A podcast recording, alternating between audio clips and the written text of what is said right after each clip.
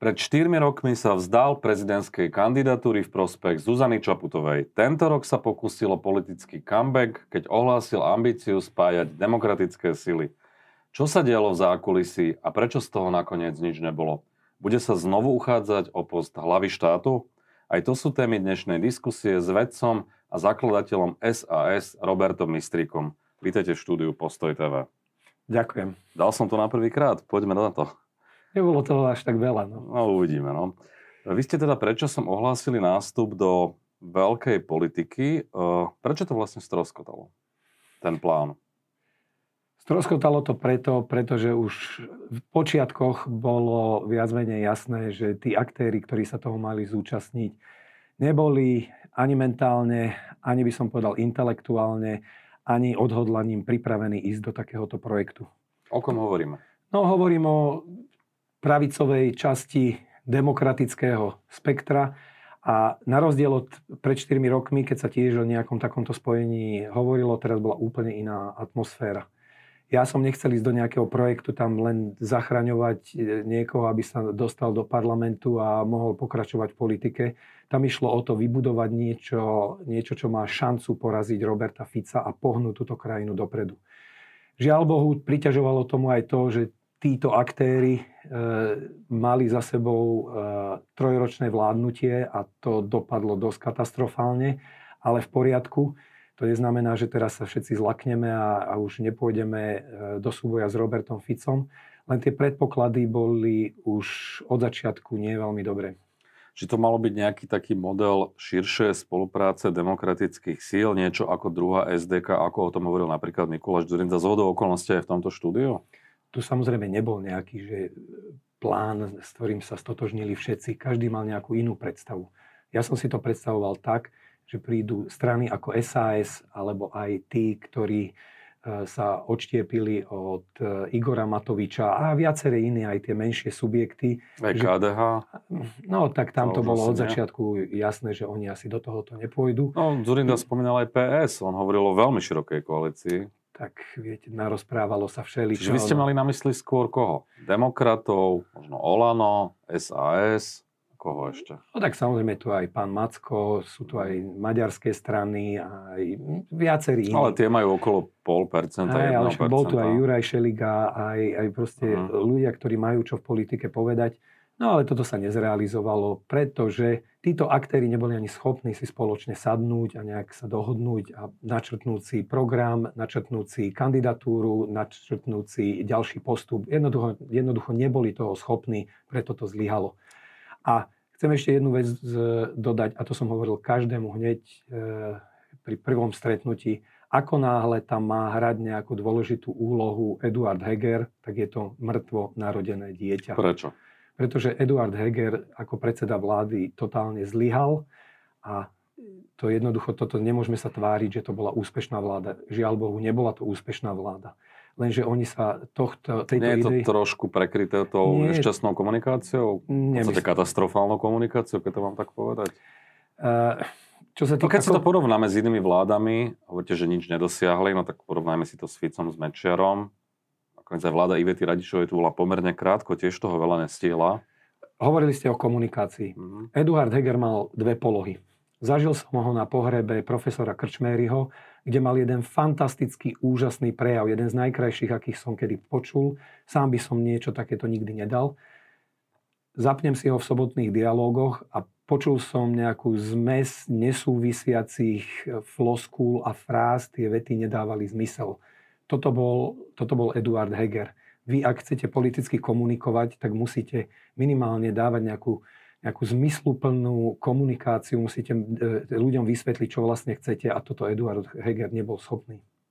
Čiže e, vám z toho vychádza, že mm, to zoskupenie, ktoré malo vzniknúť, zlyhalo len na ňom? Alebo, to aj, nie lebo, vy ste, lebo vy ste povedali, že ste neboli schopní sadnúť ani za jeden stôl. Kto nebol schopný s kým sa stretnúť? Lebo Niekoľko týždňov sme čítali o tom, že sa intenzívne rokuje v kuloároch o spájaní síl a vy teraz hovoríte úplný opak. Vy ste boli účastníkom nejakých rozhovorov a stretnutí, ano. tak skúste to trošku možno bližšie opísať, že ako to prebiehalo. Nemá. S kým ste rokovali a o čo? Dobre, nemá zmysel teraz hovoriť tie jednotlivé no, nie, osoby. Nemusíte 20 Hej. stretnutí popísať, Jasné. ale sumárne. Hej. Ako, samozrejme, všetci sme sa stretávali A... Ale kto to znamená, že všetci? No, tak... Povedzte aspoň pár mien.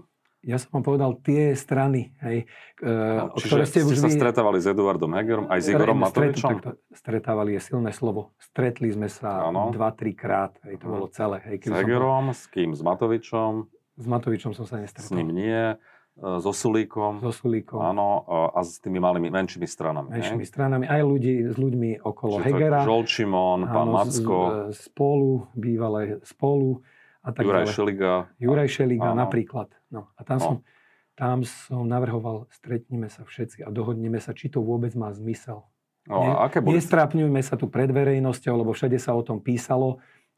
Porozprávajme sa, či to má vôbec šancu, kto si čo predstavuje a ako sa posunieme no. dopredu. A toto sa jednoducho nestalo. A čo vám z toho vyplynulo, z, tých, z toho stretnutia? Z toho stretnutia nám vyplynulo, mne vyplynulo, že to s týmito, s týmito ľuďmi to nemá zmysel. Navyše do toho si úplne... Ale prečo? Že museli pardon, ste... chcem dopovedať, do toho si úplne iracionálne Eduard Heger založil svoju nejakú ďalšiu hmm. stranu, účelovú stranu pred voľbami, aby narýchlo si, ako každý sa snažil si zvýšiť svoju vyjednávaciu pozíciu. To bolo tak priehľadné. Toto vám nehovoril na tom stretnutí, že má takýto plán? Toto, o tomto sme vedeli, že má nejakú takúto myšlienku, no, ale sa, on to v podstate urobil zo dňa na deň. Hej, to nikto hmm. nevedel, kedy to spraví, ako to spraví. Ale ja vám tak poviem, mňa to už dnes nezaujíma. Hej. Oni sú minulosťou, žiaľ Bohu, pokazilo sa to takto. Ja zasa nechcem hádzať nieko, na niekoho vinu, hej, že ja som bol len ten dobrý a oni boli všetci ten zlý, ako takto svet mhm. nefunguje, hej, to by som sa tu veľmi stával do pozície, v akej som určite nebol. Ale pre mňa je toto zabudnutá historka. Oni neboli e, zrelí ani nemali natoľko nejakého leadershipu, aby dokázali niečo, alebo sa zúčastniť niečoho takéhoto. Žiaľ Bohu, oni boli opantaní svojimi funkciami, vtedy ešte boli ministri, predsedovia vlády a tak ďalej a nedokázali sa pozrieť za horizont svojich kancelárií. My, čo sme boli trošku ako mimo toho, sme im hovorili, že táto vláda je extrémne nepopulárna, táto vláda e, je, je, je natoľko skompromitovaná, že to musí byť fakt nový začiatok. No ale oni chceli nejak pokračovať. Tak nový začiatok starých... s tými istými ľuďmi. Ale no podstate, tak dobre, ale neboli to akože všetci úplne e, politici na zahodenie. Ja si napríklad veľmi vážim e, Juraja Šeligu, aj keď ho tu teraz e, Bratislavská kaviare nejakým spôsobom ostarkizuje, ale to je mladý, talentovaný politik, ktorý tam mohol zohrať nejakú úlohu. Ale viacerí iní. Aj to chcem povedať, ja som si to nevedel predstaviť bez toho, aby aj Saska nebola nejak zainvolvovaná. Však to je... No mimochodom, Richard Sulík ako reagoval na tých stretnutiach? Lebo o nich je dlhodobo známe, že chcú ísť samostatne, čiže tam to asi tiež nemalo veľkú šancu na úspech. Tak viete, každá strana inak reaguje, keď máte 15% a keď máte nejaké 3%. No, takže no, tak ste, majú 5-6. No, tak ste, ste, ste v nejakej vyjednávacej pozícii. E, ja som s Richardom Sulíkom viedol veľmi konštruktívne rozhovory, však sa poznáme, však nie tajomstvo, sme kamaráti, čiže sme si otvorene vyjasnili. No ale Richard povedal, že on do takéhoto projektu nejde. Povedal, ak chceš, môžeš ísť na našu kandidátku, ale on nevidí zmysel, aby sme sa niekto, nejak takto spájali. V podstate spoločne sme sa zhodli, aj on tak nejak argumentoval, že dnes je tá situácia úplne iná, lebo však podobné koliečko sme absolvovali pred 4 rokmi, však, alebo pred 3 rokmi, hej, vtedy sa tiež hovorilo o spájaní Čiže dnes je, hmm. dnes je nová kvalita. No a, a toto, sa, toto sa nezrealizovalo. Ja som, ja som aj tieto argumenty uznal. No a ešte navyše to, čo sa dialo, o čom sme teraz hovorili, to už úplne potopilo takéto myšlienky. No dobré, ale technicky, že ako ste si to predstavovali? Juraj Šeliga bol v strane. Počujete, za ľudí, ja to Eduard považujem za, za uzavretú vec. Nie, ale že technicky, že ako inak ako založenie nejakého spoločného subjektu, alebo aká bola tá te- technická predstava sme... toho spájania, že keď nemali svoje strany, respektíve boli v takom nejakom medzipriestore. Tam je tých alternatív a možností viac. My e, v prírodných vedách hovoríme, ten kombinatorický priestor je pomerne veľký. Urobiť volebnú stranu? E, my sme sa mohli spoločne dohodnúť, ako by to malo vyzerať. K tomuto nedošlo. Respektíve možno na platforme strany Počujete spolu. Ma, to je uzavretá, uzavretá historka. Skrátka stroskotalo to. Stroskotalo to. Uh, vy ste dokonca boli spájani s demokratmi aj v tom zmysle, že sa hovorilo, že by ste mali byť potenciálny možný líder tej strany to bola nejaká kulárna iba šuškanda, alebo reálne niečo bolo také že vám to možno aj ponúkol Eduard Heger?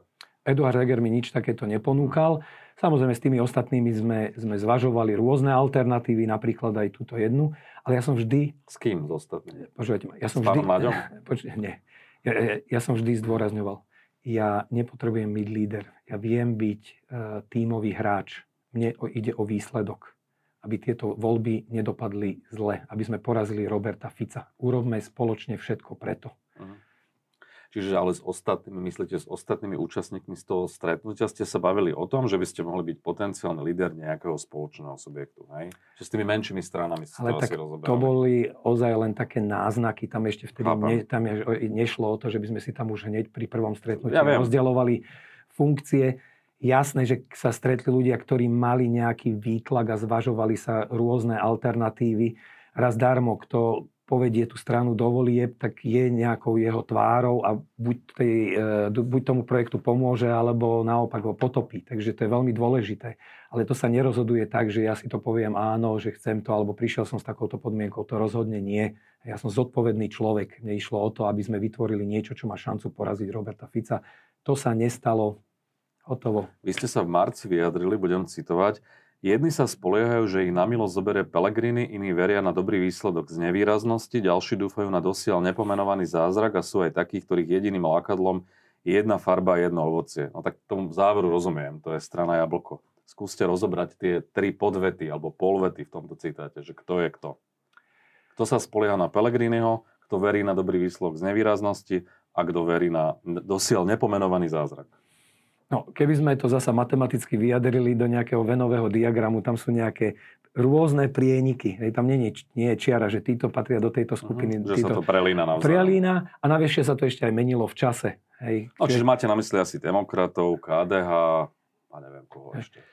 Každý nejak tak v kútiku duše uvažuje, ako tie voľby môžu dopadnúť. Uvažujú tak aj politické strany a nejak si tak predstavujete, ako by tie voľby mohli dopadnúť. To sú tak predčasné otázky. Samozrejme, ja nevidím úplne do, do mysle týchto strán, ale pochopiteľne, že každý zvažuje, že keď skončia voľby, ak do akých koalícií sa pridám. No a nechce sa mi už o týchto minulých veciach hovoriť, to už je zabudnuté. Ešte jeden citát, celkom zaujímavý z denníka SME. Odmietam ísť do nezmyselného boja s podobne, ak ne rovnako hodnotovo nastavenými stranami. Tieto naše demokratické strany sa rozhodli vyskúšať volebný darwinizmus a jeho pravdepodobným výsledkom bude navrat Fica a jeho kumpánom. To je vlastne zhrnutie toho, čo ste tu doteraz hovorili, že akýsi prirodzený výber, asi všetci tak nejak veria, že však my sme najlepší a my to akože dáme aj sami, aj? keď to mám tak povedať zjednodušene. No ale aký bude vlastne výsledok? Máme tu namiesto jednej nejakej spoločnej alternatívy, bude tu, že KDH samostatne, SAS samostatne, Demokrati s Jablkom, ďalší blok, Olano za ľudí, Kresťanská únia, to už je štvrtý. Maďari nevieme ešte ako kde skončia a potom je tu ešte aj PS, ktoré považujeme tiež za súčasť demokratického spektra. To je raz, dva, tri, štyri, 5, 6 v podstate príbuzných blokov, ktoré by potenciálne vedeli spolu aj vládnuť proti tej alternatíve, ktorá hrozí. No presne tak. Čas z nich sa zrejme do parlamentu nedostane, tie hlasy prepadnú, tie hlasy budú chýbať a môže to znamenať návrat Roberta Fica. A čo Mikuláš Zurinda a jeho modrý? A jeho stratégia? Teraz sa spojil s Belom Bugárom. Mikuláš Zurinda eh, je človekom minulých dekád. V politike nemôžete očakávať, že vás bude niekto voliť pre zásluhy, ktoré boli pred 20 rokmi. S ním ste nejako hovorili v rámci Nie, týchto? Nehovoril vôbec, som s ním, vôbec som s ním nehovoril. Ani vy ste ne, nevyvinuli žiadnu iniciatívu, ani z jeho strany? Nie, nie, vôbec k tomuto nedošlo. Mikuláš Zurinda podľa mňa nemá e, žiadnu šancu. E, to, že sa zaslúžil o vstup do NATO, EÚ, to sú nepopierateľné úspechy, ale dnes je iná doba poviem to tak škaredo, dnes to už málo koho zaujíma, že on bol ten, ktorý nás dostal do týchto významných e, inštitúcií. On je skutočne človek... To je trochu nefér, ne? Ja viem, ale on je človekom minulého storočia. Veď ja keď si pozriem tie jeho facebookovské reklamy, veď to je ako, ako z praveku internetu. Je také staticky tam stojí. Tam vedľa sa akože veľa mladých ľudí. No ale to odzrkadluje, že on nerozumie tejto dobe. To je, táto doba nie je založená na minulých úspechoch. Tak že, podobne že, robil kampane Andrej Kiska. Mm. Veľmi podobným spôsobom. No, Statické no, videá. Toto, toto jednoducho vidno, že, že Mikuláš Zurinda nechápe dnešnú dobu a preto nemá šancu. Ja chcem ale podotknúť, že on bol jeden z najúspešnejších premiérov. Jeho zásluhy sú nepopierateľné. Na rozdiel od Eduarda Hegera, on bol takisto neznámy politik, ale keď sa dostal do funkcie predsedu vlády, v tej funkcii vyrástol čo sa žiaľ Bohu Eduardovi Hegerovi nepodarilo. Na druhej strane, aby som Čiže, aby som oponoval, nemal to úplne jednoduché zase Eduard Heger vo vláde, ktorej To je pravda. Vládol. To je pravda. Čiže aby som teraz tu nejak nekritizoval eh, Mikuláša Zurindu, jeho úspechy sú nepopierateľné. Čo ale ani Zurinda nemal jednoduché, ale on, tiež mal on, v tejto modernej, on v tejto modernej dobe nemá šancu. Jasné, že si nájde nejakých pár voličov, ktorí nostalgicky na ňo budú spomínať, ale on je, on je dnes irrelevantná politická postava. Znamená to z toho, čo hovoríte, keďže tie rokovania stroskotali, že sa neobjavíte na žiadnej kandidátke do parlamentných volieb? Nie, neobjavím sa na žiadnej. To už je definitívne. To je definitívne. Vy hovoríte, že máte celkom dobrý vzťah s Richardom Sulichom, čo je pochopiteľné. Ste spoluzakladateľ SAS, už ani s nimi vás neviaže natoľko silné puto, aby ste im možno pomohli vo voľbách, keďže naozaj sú niekde okolo tej hranice zvoliteľnosti? Ja im vo voľbách, vo voľbách e, pomôžem. Už sme sa s Richardom no, Sulichom... Ako? No, že im natočím nejaký reklamný spot a možno pôjdem na nejakú akciu alebo napíšem nejaký, nejaký, nejaký e, podporný komentár. Takže toto som s Richardom Sulíkom dohodnutý, ale nebudem na ich kandidátke. Hovorili ste niekedy aj o tom e, návrhu na pád Hegerovej vlády? S Richardom Sulíkom, myslím. Či ste to niekedy preberali o tom ultimáte a, a v podstate o ich politických krokoch počas tejto vlády? Uh, ja nemám zvyk z niekoho, lebo samozrejme, keby som o tom hovoril, bol by to nejaký náznak kritiky. Ja nemám zvyk s niekým predebatovávať uh, jeho, by som povedal, nie celkom úspešné, alebo by som, ako takto mám nazvať, pozitívne kroky, neviem, ma teraz nenapadá to správne slovo, Čiže ja sa tejto téme s Richardom Sulíkom vyhýbam. A, a nie je to preto, že práve preto, že im idete pomôcť akože vo voľbách, že máte možno na to nejaký názor, možno aj kritickejší, ale nechcem... Mám na to, že ja som to aj vyjadril, že mám na to taký kritickejší názor. Teraz myslíme ten pád Egrovej vlády, alebo čo konkrétne? No, že odišli z tej vlády. Hej, no, priznám sa, ja som to aj niekde povedal. V prvom momente sa mi to zdalo akože dobrá myšlienka, ale potom som aj ja pochopil, že to bola chyba. Hej, čiže nechcem ich ja kritizovať, že som bol v tom momente múdrejší, no nebol som múdrejší. To je často tak v živote, že urobíte niečo a ono po pár mesiacoch sa ukáže, že to ste mali urobiť úplne inak. Myslíte si, že aj Sulik to už vyhodnocuje inak, len verejne deklaruje niečo iné, aby držal pozíciu? Tak Richard Sulík, Richard Sulík rozumie číslam. Vtedy mali nejakých 15% a nech majú, dnes majú nejakých 5%. No tak to je zase to je objektívne Žiaľ, nikdy ste s ním o tom nejako dlho. Nie, nehovoril som o tom. Vy máte ako člen, bývalý člen krízového štábu aj osobnú skúsenosť aj s Igorom Matovičom. Uh-huh. Asi ste už o tom niekedy hovorili v súvislosti s covidom, ale mňa to zaujíma teraz už s takým akože odstupom a nadhľadom tých troch rokov, kedy ste boli súčasťou teda E, toho štábu a prijímali ste rôzne typy opatrení, že ako sa na to pozeráte s odstupom aj na celé to jeho vládnutie, aj jeho pozíciu v rámci tej koalície, nielen v zmysle toho covidu. No, e, zo začiatku, keď prišla pandémia, nikto o tom nič nevedel a to bol práve ten dôvod, že sa vytvoril tento, tento permanentný krízový štáb, lebo krízový štáb bolo, bolo neúrekom. No, čiže aby sme to nejak rozhýbali, tú, e, tú, ten boj s, s pandémiou, hej, tak preto zorganizoval Igor Matovič tento permanentný krízový štáb. A zo začiatku tá spolupráca bola veľmi dobrá, hej, aj, aj odborníci sa k tomu vyjadrovali.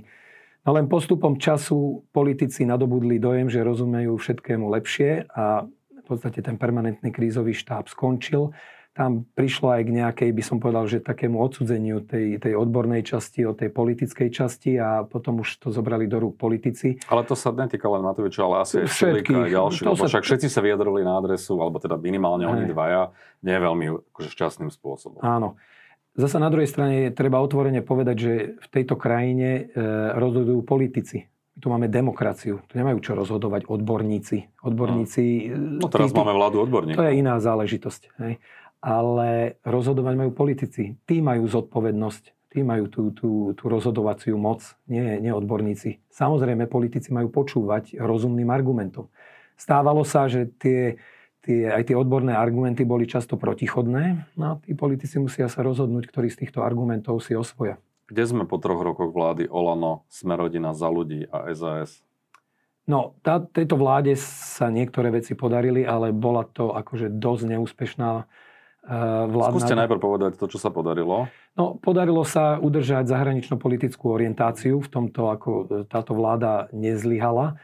aj niektoré formy pomoci zvládli, len treba krajinu aj rozvíjať nejakými, nejakými projektami do budúcnosti nie je nič jednoduchšie ako rozhadzovať a rozdávať peniaze a tomu dáme toľko a tomu dáme toľko. To je relatívne jednoduché. Tam, keď na tom je politická zhoda, no tak otvoríme kasu a pošleme peniaze. Ale každý to asi poznáme zo svojich zamestnaní a povolaní. Uh, spraviť novú vec, vybudovať niečo, uh, urobiť úspešný projekt trvá veľmi dlho. A táto vláda sa v mnohých uh, situáciách o to ani nepokúsila, alebo aj keď sa pokúsila, tak to dopadlo zle. Pozrieme sa diálnice, nemocnice, to je čistá katastrofa. Tak objektívne COVID, vojna, akože množstvo iných vecí. To je v poriadku, tomuto čelili aj iné západné krajiny, alebo iné krajiny Európy alebo sveta. Niektoré vlády tiež na tom klakli, niektoré naopak na tom vyrástli. A tiež asi neurobili veľké reformy. A tiež ne, tak popri tom mohli robiť e, e, väčšie reformy, ale táto vláda, ako celkový výsledok tejto vlády je dosť žalostný, to si povedzme otvorene. Mnohí sú to moji priatelia, týkam si s nimi, ale nalejme si čistého vína, je to tak. A verejnosť to presne týmto spôsobom vníma. A my keď si to nepriznáme, no tak to sa nepohneme ďalej. Otázka je naozaj, že čo je tá zlá komunikácia, čo sú reálne výsledky. To by sme tu mohli byť asi do nekonečna rozoberať jednotlivosti. Denník Štandard eh, včera napísal, že Zuzana Čaputová sa už nebude uchádzať o pozíciu hlavy štátu. Otvára to dvere Robertovi Mistrikovi? No, ja by som si počkal eh, na vyjadrenie Zuzany Čaputovej. Ona samozrejme tiež zvažuje svoje šance, že či do toho ísť alebo neísť. Jej situácia je pomerne komplikovaná.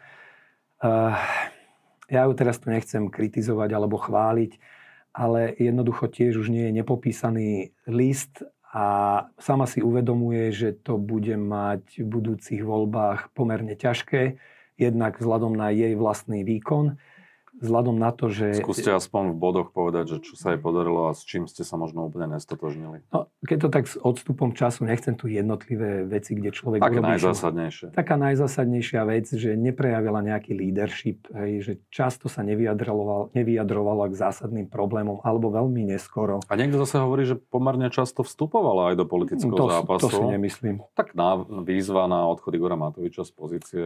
Hej, no to už keď všetci o tom hovorili dôležité je, kedy to poviete. Hej. To, to je tiež zásadná vec a ona sa k týmto veciam vyjadrovala pomerne neskoro. A Teraz kde, kde, vám, kde vám chýbal jej hlas? V akých témach? Ja poviem len poslednú tému. Hej, tá téma migrácie, tej flexibilnej migrácie. Vy ste zachytili jej vyjadrenie k tomuto? Nespomínam si. Ani ja si také. nespomínam. Celá krajina o tom hovorí a pritom je to do značnej miery aj zahranično-politická agenda, čo priamo prezidentovi patrí a nevyjadrovala sa k tomu. Takto to robila v minulosti často. Ale všeobecne to nie je veľká téma zatiaľ, ani v médiách. No, ani ja... medzi politikmi zase nerezonuje to až tak. Richard Sulik, myslím, že o tom hovorí, to som zachytil. A neviem, či ešte niekto, možno opozícia čiastočne. Ale nie je to nejaká že veľká téma dnes. Zatiaľ na Slovensku. No, ja si myslím, že prezident by mal zaujať nejaké stanovisko. Jasné, že je to, je to taká zradná téma, že veľmi ťažko je sa tam nejakým Kam sa spôsobom... postaviť, áno kam sa postavíte, hej, ale prezident jednoducho musí ukázať hránu, kam patrí. No a naopak, keby ste ju mali za niečo pochváliť? Tak to boli jej tiež zahranično-politické postoje, ktoré boli jednoznačné a myslím si, že Slovensko patrí na západ, patrí do Severoatlantickej aliancie, patrí do Európskej únie a tu bola ona neoblomná. Čiže ešte raz, otvára jej možná nekandidatúra dvere Robertovi Mistrikovi? Viete, Uvažujete o tom reálne? Počujete ma ja mám takú metaforu. Ja keď chcem prejsť cez cestu, tak sa pozriem doprava, pozriem sa doľava a keď nič nejde, tak vtedy prejdem cez cestu. Nikto sa nevrhne na cestu, aby vás tam niečo zvalcovalo. To znamená, že každý, ešte... každý relevantný hráč musí počkať na situáciu, keď to bude potrebné rozhodnúť. Ale času a tá nie situácia, je veľa tá situácia bude po parlamentných voľbách, pretože tam sa na novo zamiešajú karty. Kto pôjde do koalície, kto bude v opozícii, kto budú možní kandidáti pre tých, ktorí nebudú v koalícii, pre tých, ktorí budú v koalícii a tak ďalej. A či to nebude už neskoro na ohlásenie kandidátov? Nebude to neskoro. Nebude? Nebude to neskoro. Čiže vy v zásade čakáte na to, ako to dopadne a kto by vám prípadne potom vyjadril podporu. Tak? Lebo mimo parlamentné strany, ak by vás podporili, to asi nie je relevantné. Viete čo, ja hypoteticky, uh-huh. ja už by som nešiel uh, cestou vyjadrovania podpor politických strán. Ja si myslím, že to nie celkom funguje. A ktorou cestou by ste išli? Uh, prezident má byť fakt nezávislá... Občianský kandidát. Nezávislý občianský kandidát. Ale nebudete odmietať podporu, keď vám ju tak samozrejme, že nie. Ale nejak sa o ňu aktívne uchádzať, to si nemyslím, že je tá správna cesta. Ale prečo je potom dôležité, ako dopadnú tie parlamentné voľby? Keď chcete ako občianský kandidát, tak vám to môže byť v zásade no, lebo sa, jedno. sa ukážu, že kto budú že tí aká kandidát, je sila. aká je sila tých kandidátov. Hmm. Samozrejme, ja zasa, bude ja zasa nevylučujem to, že... Ale oni môžu že, tých protikandidátov ohlásiť už teraz, v júni, v júli, v auguste. Tak nech ohlásia, nech ohlásia. Že vy si počkáte, že či aj máte vlastne šancu, budete to... Nie len ja, každý relevantný hráč si počká. Samozrejme, môže sa stať niekto, kto, uh, ja neviem, keď budúci týždeň v piatok, to Zuzana Čaputová ohlási, tak v ten istý deň oznámi svoju kandidatúru. Konec koncom ja som to takto urobil pred 4 rokmi. V deň, keď Andrej Kiska povedal, že nebude kandidovať, tak ja som proste neváhal a išiel som do toho. Tá, tento uh-huh. tento vzorec sa môže zopakovať. sa dozvieme, že čo spravíte. Hej. No to, to vás môžem ubezpečiť, že nie. Že nie hej. Uh, hovoríte, že by ste teda sa iniciatívne neuchádzali o podporu, že ešte ste ani s nikým o tejto možnosti nehovorili, nejako, že reálne, hej? Či? Ja som s nikým o tom Vôbec. nehovoril. Boli takto. Aj pri tých rokovaniach o, o možnom spojení strán, samozrejme, tá otázka tam vysela vo vzduchu. A ale ja, nikto ju nevyslovil? Nikto ju nevyslovil, ale ja som ju vyslovil za nich, pretože ja som férový hráč. A Čo ste im povedali? Ja som im povedal, že viem, že všetci sa ma chcete opýtať, že či, že či ty nechceš len kandidovať a toto nevyužívaš len na nejaké svoje PR a že či je od, toto od teba úprimná hra tak ja som im na to povedal, je to z, mojej strany úprimná Cez hra. parlamentné voľby by ste si pomohli k prezidentskej kandidatúre. Áno, takto by som to určite nerobil. Keby som vtedy išiel do nejakého spojenectva, tak som rovno povedal, že v žiadnom prípade by som nekandidoval, lebo bolo by to nefér. Tak buď ideme teraz, pardon, buď ideme teraz do parlamentných volieb a našim cieľom je postaviť nejakú zmysluplnú alternatívu k Ficovi a jeho kumpánom, tak vtedy by som sa na to, na to dal uh, plnou parou. Ale preto ja určite som to nepovažoval ako že nejaký, za nejaký odrazový mostík, to niekde aj vypisovali o mňa a tak ďalej. Čiže aj. takto by som sa ja nesprával. O koho podporu by ste určite nestali, ak by vám ju vyjadrili? Znova hovorím, hypoteticky. Hej. Ja sa nebudem uchádzať o, o podporu žiadnych politických síl, keď ju vyslovia OK, ale Dobre, ale keď vám vyjadri keď teoretický a hypotetický smer, hlas, republika, tak asi by ste nepovedali, že ďakujem. No tak to má asi e, nulovú pravdepodobnosť, takže o tomto vôbec nemusíme no, hovoriť. No, zaujímalo ma, že koho vylúčujete z potenciálu. No, nevylučujem, to, to sa určite nestane. To je ako, ako že zajtra sa zrazí zem e, s uránom. No to sa jednoducho nestane nezaprete v sebe vedca. Uh, vy ste poslali list premiérovi Odorovi uh, pár, pár dní dozadu. O čo vlastne išlo? Že ste vlastne s touto vládou začali týmto spôsobom komunikovať. Žiaľ Bohu, veľmi sa to nedostáva na verejnosť, ale bubla nám tu veľký škandál ohľadom vedy a výskumu. Eduard Heger túto tému nezvládol, on si ju zobral pod seba on sa rozhodol, že spraví z vedy, výskumu a inovácií premiérskú tému. Na úrade vlády si vybudoval pomerne veľkú inštitúciu, 40 ľudí a rozhodli sa, že oni budú riadiť slovenskú vedu. Vytvorili si aj tzv. radu vlády pre vedu, výskum a inovácie, alebo vedu, techniku a inovácie, tak sa to nejak volá. Obsadili si to e, svojimi ľuďmi, ktorých tam Eduard Heger dosadil a Celé to prebehlo veľmi netransparentne. Samozrejme, Eduard Heger o tom nemal najmenšiu šancu, e, nemal šajnu, pardon, nemal o tom najmenšiu šajnu. Čo považujem za škandalózne, že ten výberový proces ľudí, ktorí majú spolu rozhodovať napríklad o, o metodológii hodnotenia projektov, prebiehal dvojfázovo tak, že sa vybralo 20 ľudí a z nich si Eduard Heger vyberal desiatich. Človek, ktorý má nula vedeckých článkov, nula patentov, nikdy nerobil s, vede, s vedou, nebol v živote na, e, prednášať na vedeckej konferencii. Vy ste s ním o tom hovorili? E, ja som o tom s ním čiastočne hovoril. Tento človek ide z pozície nejakého diktátora, má, má nulové znalosti. To trošku prehnané. Ja to nepreháňam. Ja to nepreháňam. On ide vyberať e, desiatich ľudí. Takto, takto sa má riadiť A čo vám na to povedal, keď ste s ním o tom čiastočne hovorili? Ja som ho napríklad varoval, že tí ľudia, ktorých si tam on vybral, majú silné klientelistické pozadie. Hej, on sa tváril, že o tom nevie, alebo proste, že sa ho to netýka a tak ďalej. A toto bol len začiatok. Samozrejme, do tej rady sa dostala jedna neakceptovateľná osoba. Ukazuje sa, že táto osoba má za sebou taký škandál, čo sa týka vedeckej etiky a integrity, aký nemá... Ste konkrétnejšie? Áno, jedná sa o profesora Brestiča z Polnohospodárskej e, univerzity, ktorému bol dokázaný plagiát. Teraz sa vynárajú ďalšie plagiáty. Je tam možný konflikt záujmov, e, irrelevantné citácie a ja neviem, čo všetko si môžete vymyslieť z, z porušenia vedeckej etiky a integrity. Títo ľudia teraz idú rozhodovať o metodológii hodnotenia projektov. Toto je žiaľ Bohu dedičstvo Eduarda Hegera.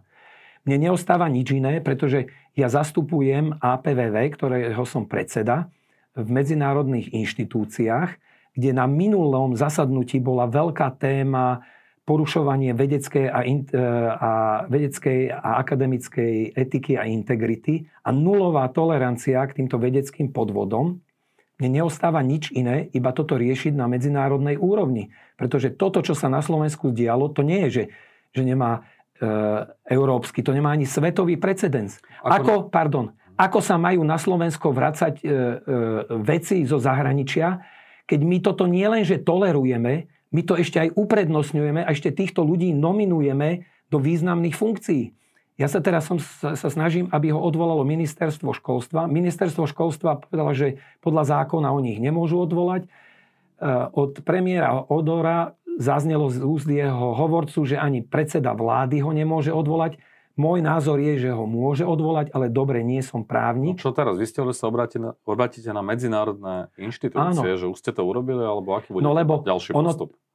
Ten dôvod je taký, že táto rada, samozrejme, tá sa vyjadrovala aj k plánu obnovy.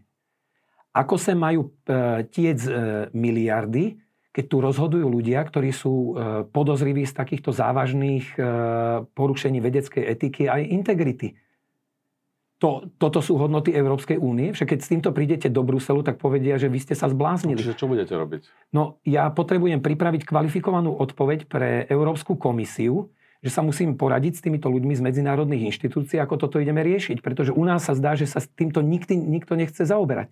Jasné, že to je neatraktívna téma, to je nejak pod radarom aj, aj, aj e, veľkých médií. Však ja, ja, ja, ja tomu rozumiem ale toto je pre budúcnosť Slovenska tak dôležitá téma a ja jednoducho nepopustím, kým toto nejakým spôsobom nevyriešime. Tak uvidíme, že ako to nakoniec dopadne, asi budete o tom aj informovať. Ďakujem za rozhovor. Ďakujem aj ja.